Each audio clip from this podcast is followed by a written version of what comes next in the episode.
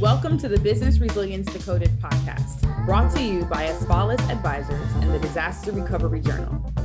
Crisis management in today's world is ever changing, and this podcast is our commitment to help you navigate successful outcomes for any crisis you may face. I'm your host, Vanessa Matthews. I specialize in providing insights and solutions for crisis, continuity, and resilience across industries from real estate and healthcare to terrorism in the airline and transportation worlds. No matter what industry you're in, this podcast will provide you the tools to build resilience in your organization. Welcome back to another episode of the Business Resilience Decoded podcast. I am your host, Vanessa Matthews, and today I'm actually going to be talking about solutions to financial services risks in 15 minutes. I'm going to be sharing quite a few links with you through today's conversation. In addition to that, in Asfalis News, you guys can recommend a guest on our podcast. You can download our five step crisis strategy that we've used with multiple clients across multiple verticals to solve multiple challenges and risks. And lastly, you can request Vanessa Matthews as a speaker. All of those links can be found for you in the show notes in the Disaster Recovery Journal news. Um, you can definitely subscribe to the journal. You can look on their website for upcoming events and register for future conferences on their website. And those links will be provided for you in the show notes. So today's topic is going to be about solutions to financial services risks in 15 minutes. And what what kind of sparked me to have this um, conversation, I was was presenting um, this past week in Greensboro, North Carolina for the North Carolina Association of Certified Public Accountants. And we, we took a deep dive in risks from a financial perspective, a retail um, uh, standpoint, healthcare, and government. And as I've been looking through my network, as well as working with some of our customers, we've started to grow more in the financial services space so I thought it would be helpful for us to dive into a podcast where we're talking about what risks are we seeing that our customers might have, but also what risks have we seen through some recent uh, 2021 reports that have recently come out. So the first one that I definitely want to give a shout out to is the Institute for Crisis Management. They have an annual report that's done. And in the 2020 report that just came out in August of 21, um, they talked about the most crisis prone industries since 2020. And guess what's on the top of the list? Banking and financial services. And so if you think about all of the capital that was deployed um, as a result of COVID 19 and how all of those dollars, those billions of dollars that our government was deploying, specifically from a US perspective, all of those funds were deployed through banking and financial traditional systems into the community and to, to and to support small businesses. Um, in addition to that, even in the financial services sector, how they interact with their customers, all of those things have changed as a result of COVID. People were not going in person to the bank, and some of the banks were not even open. So it's no surprise to me that not only financial services was on that list, but technology, healthcare, government agencies, um, manufacturing and food production, and travel and, and, hospitality were the top six industries that were um, most crisis prone in 2020 from the pandemic. So, today, what I'd like to do is spend a little bit of time talking specifically about five uh, business risks that we are seeing with our customers in, in financial services. Um, so, a part of this list is coming from things that we've specifically seen on our customers' um, risk reports and the things that they're focused on. And secondly, um, we gathered this research um, from an an organization's report, BDO, from the United Kingdom, and its executive perspectives on top risks for 2021. And one of the first things that we've seen listed between our, our our clients and and the research, our government public health policies have created risks for financial services institutions. And so, if you think about policies that drive businesses to enforce social distancing, return to work policies, those things impact the performance of a business. And if you think about it, a business is likely the organization that's coming to the bank to, re- to request capital and resources to help them grow. And so, if you think about all of the policies and the mandates that have been put out in COVID from multiple states, multiple cities, multiple counties, can you imagine how many businesses that may have impacted their performance? And then, as a result, that then impacts the banks and the financial services institutions' ability to serve those clients. Therefore, they might have seen an impact to either their their um, bottom line or their ability to support those clients over the past two years. The other thing that I thought was pretty interesting was that the unemployment government stimulus checks that were provided also um, impacted and restricted growth in financial services. So I thought that was also pretty interesting. The second risk that we've seen in financial services is really the response to the market and the economic con- conditions driven by the pandemic. Um, early on in in the pandemic, especially our clients and the retail sector, they were looking for data to understand what are the consumers doing? What are they thinking? What are they feeling?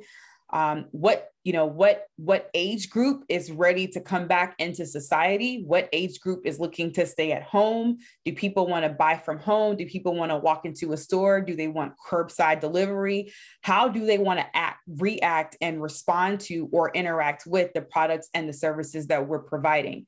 And so those market conditions and the changes in consumer behaviors has a direct correlation and an impact to financial services institutions and if you think about it, even financial services institutions provide products and services. And so, once again, how you all have, have changed your interactions directly affects these organizations. The third thing that I thought was pretty interesting from financial services was the adoption of technology.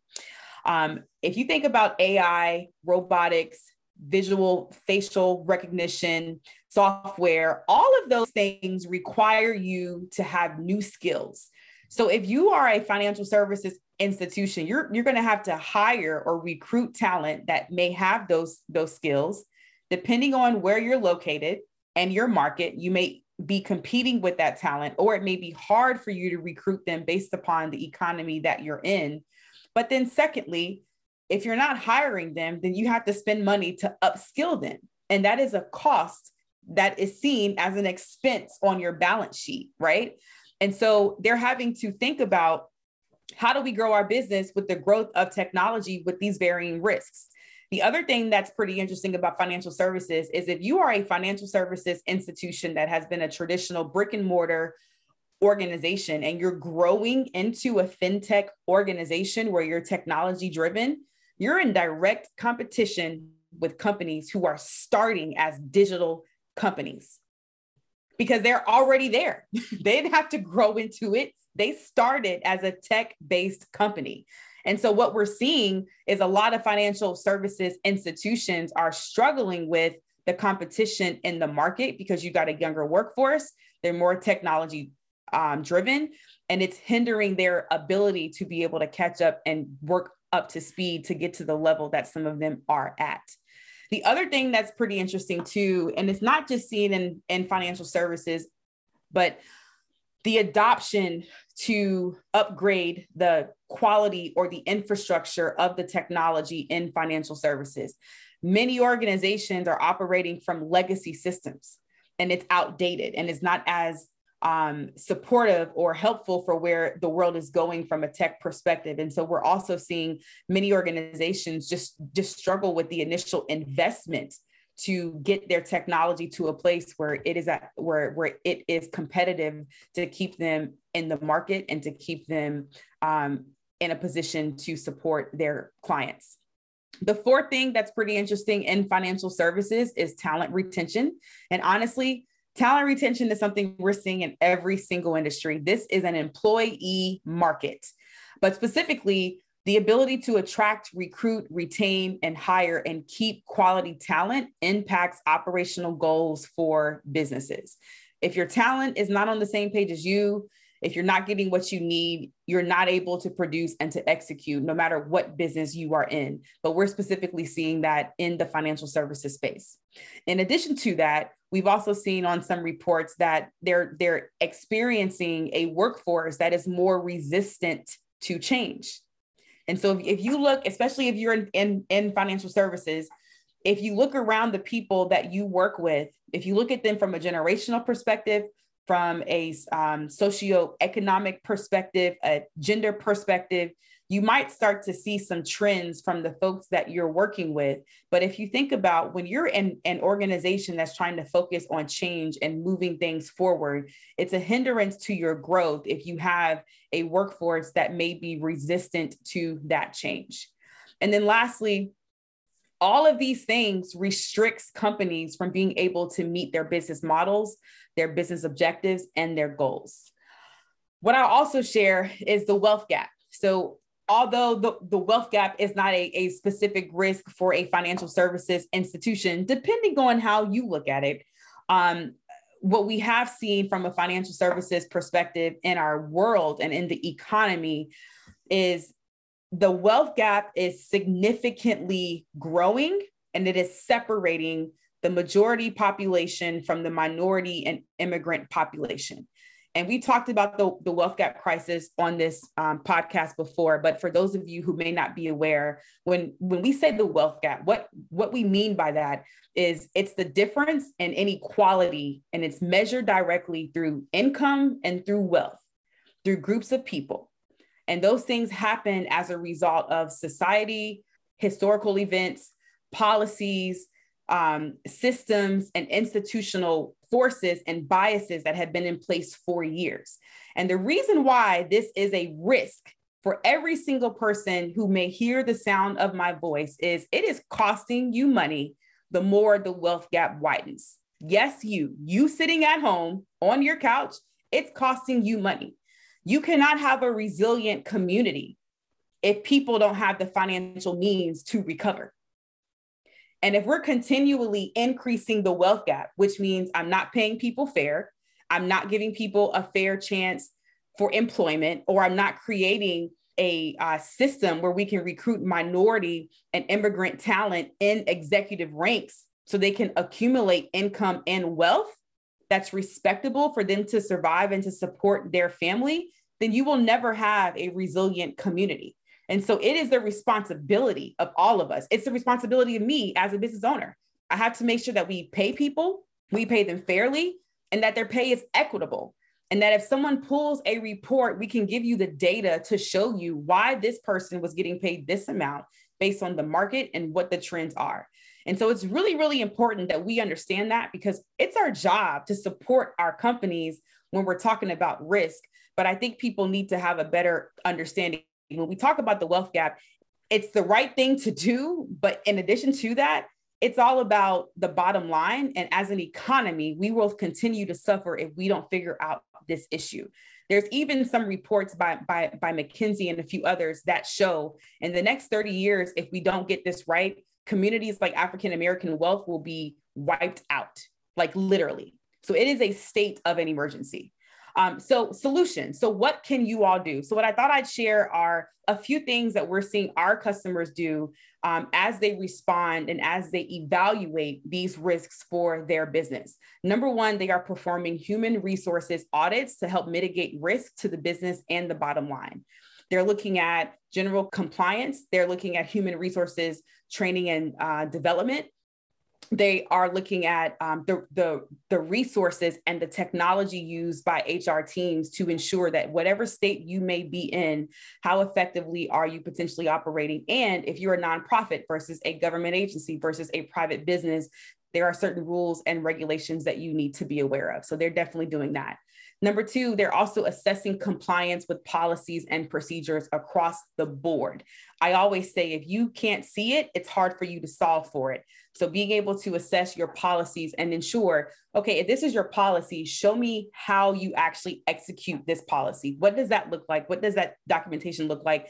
And who is actually responsible for executing that?